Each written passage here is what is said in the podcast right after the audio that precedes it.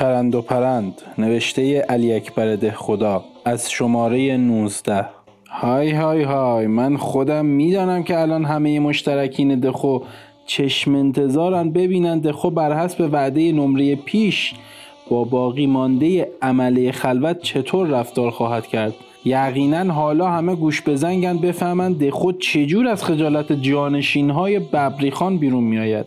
البته باید هم چشم انتظار باشند باید هم گوش بزنگ باشند چرا نباشند؟ دیگر از دخو دیوانه تر کجا گیرشان میافتد؟ از دخو بیشعورتر از کجا پیدا می‌کنند که با ماشالله و بارکالله و آفرین باد به آستینش بکنند هندوانه زیر بغلش بدهند و مثل خروس جنگی بیاندازندش به جان بنده های مظلوم بیگناه خدا. و وقتی هم که خدایی نکرده زبانم لال هفت قرآن در میان گوش شیطان کرد الهی که دیگر همچون روزها را خدا نیارد دخو زیر دگنک آقایان افتاد بروند دور بیستند و به حماقت دخو بخندند. به به به به. آفرین به این عقل و هوش. مرحبا به این فهم و ادراک. دیگر بهتر از این چیست؟ گمان نمی کنم هیچ وقت آن دخوی قدیمی هم به این احمقی بوده. نه به مرگ خودم این دیگر نخواهد شد. این دیگر برای همه آرزوست که یک دفعه دیگر باز دخو را روبند کنند و مثل دیوانه ها به میدان انداخته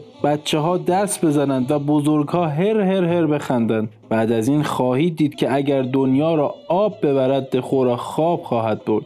من چه خرم به گل خوابیده که بردارم بنویسم؟ وزرای ما تا ارگانیزاسیون ادارات خودشان را تکمیل نکنند مشروطه ما با یک پف خراب می شود. من چه کار دارم که بگویم انجمنها و اجتماعات مشروعه را هر کس جلوگیری بکند؟ معنیش این است که مجلس شورا باید تعطیل شود. مگر پشت گوشم داغ لازم دارد که بردارم بنویسم؟ علت تکمیل نکردن عده وکلای مجلس. این است که نبادا خدایی نکرده چهار تا آدم بیغرض داخل مجلس بشود و پارتی بیغرض ها قوت بگیرد. مگر من از آبروی خودم نمیترسم که بردارم بنویسم واعظین صحن حضرت معصومه؟ به دستورالعمل متولی باشی بالای منبر داد می‌زنند. باد مشروط طلب محشور نشوی سلفات دویم را بلندتر بفرست. مگر من از زندگی خودم سیر شدم که بنویسم والله بالله مجازات دوازده قتل نفس محترمی که به دست طفل هجده ساله آقای فرمان فرما در میدان کرمان شد در ردیف مجازات پسر رحیم خان و اقبال السلطنو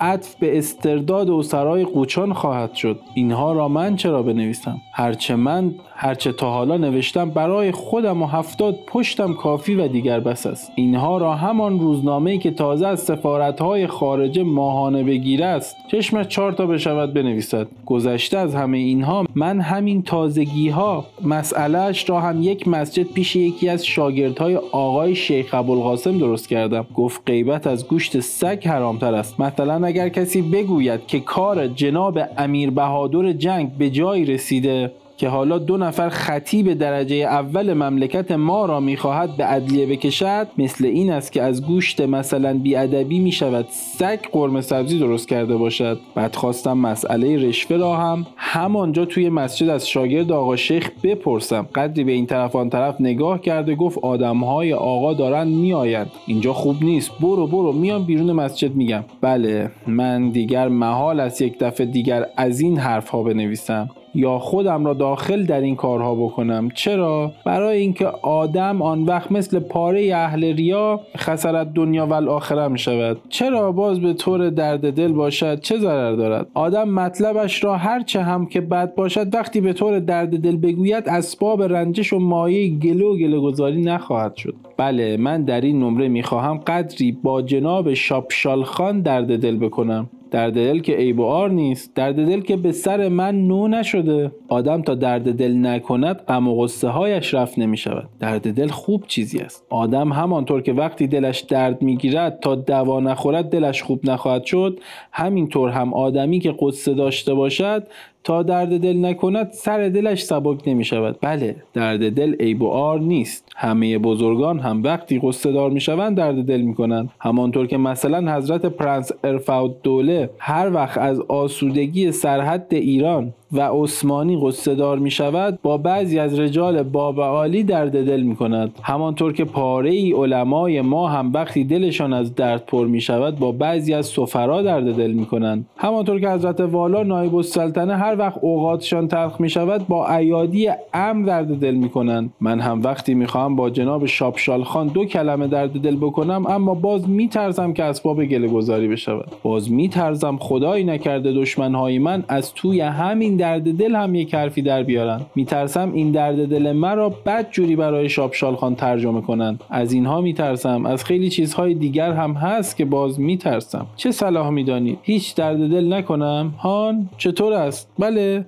شطور دیدی ندیدی؟ بله نمی کنم اما آن وقت از جای دیگرش می ترسم می ترسم سر و همسر بگویند دخو با همه شارت و شورتش ترسید. خب علی الله به قول حاجی های قمارباز خودمان هر کی ترسید برد. اینها هم بالای همه اما منتها با ادب صحبت می‌کنیم و پرت و پلا نمی‌گوییم. بسم الله الرحمن الرحیم. جناب شاپشال خان پیش از هر چیز من چند سوال از شما می‌کنم. یعنی چیزهایی است که من شنیدم و باور کردم. حالا مرگ من هر کدام را دیدید اینطور نیست فورا رد کنید. اولا من شنیدم جناب عالی مدرسه علوم شرقی پترزبورگ را تمام کرده اید. یعنی جناب عالی در آن مدرسه علوم رسوم آداب اخلاق و مذهب ما مشرق زمینی ها را تحصیل فرموده اید. اینطور هست یا خیر؟ ثانیا به من گفتند که شما هشت سال در تبریز و تهران در میان مسلمان ها زندگی کرده اید. یعنی مثلا علومی را که در آن مدرسه خوانده بودید به واسطه معاشرت با ماها در مقام عمل درآورده اید؟ سالسن من شنیدم سر و کار شما در این مدت با اولین درجه بزرگان مملکت ما بوده. رابعا من شنیدم شما میل دارید محبت و وداد دولتین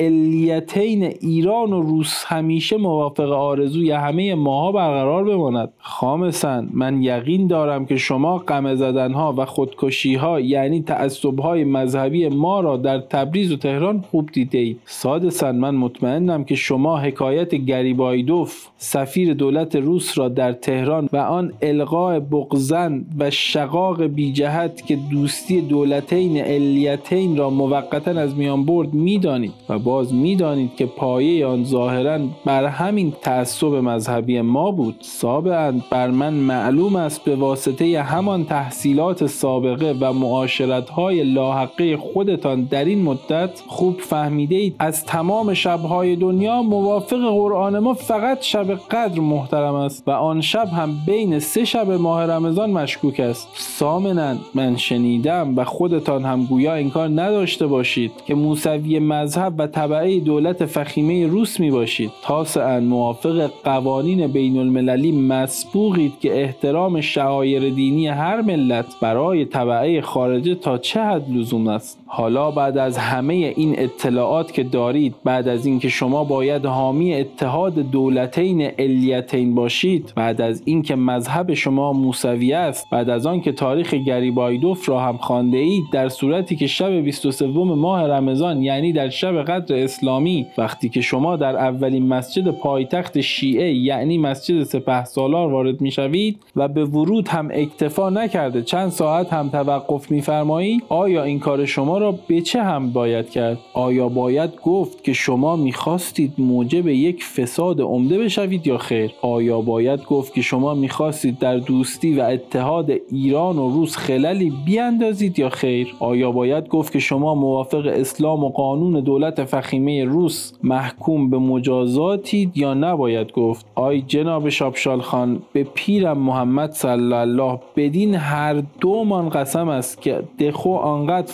فاناتیک و متعصب نیست و شاید خودت هم صدای تکفیرهای سور اسرافیل را شنیده ای اما همه کس که دخو نمی شود همه کس نخواهد گفت شاید در صدر اسلام اهل کتاب پاک بودند و حالا احوت اجتناب است. همه کس نخواهد گفت آنجا که شما تشریف داشتید صحن مدرسه است نه مسجد. شاید آن شب دخو یا یک مسلمان دیگر تو را به هم دینهاش معرفی می‌کرد. آیا فورا قوقا و انقلاب می‌شد یا نمی‌شد؟ آیا خدایی نکرده جان شما در معرض تلف بود یا نبود؟ آیا این کار اقلا موقتا موجب القاء دعوت مابین دولتین علیتین می‌شد یا نمی‌شد؟ من این حرف ها را به شما نمی‌گویم. به دولتین ایران و روس عرض می‌کنم که موافق قواعد حقوق بین الملل ببینند تکلیف چنین آدمی چیست و به چه نحو با چنین شخصی باید رفتار کرد. مسئله پیشتاب هم که جای خود دارد و در صورت صحت می‌دانید که مایه چقدر تنفر ایرانی ها از همسایگان محبوب خود شده است؟ باری مقصود درد دل بود. اگر پیش خودمان بماند و جایی درز نکند عرض می کنم که شما لابد همه این مطالب را می‌دانستید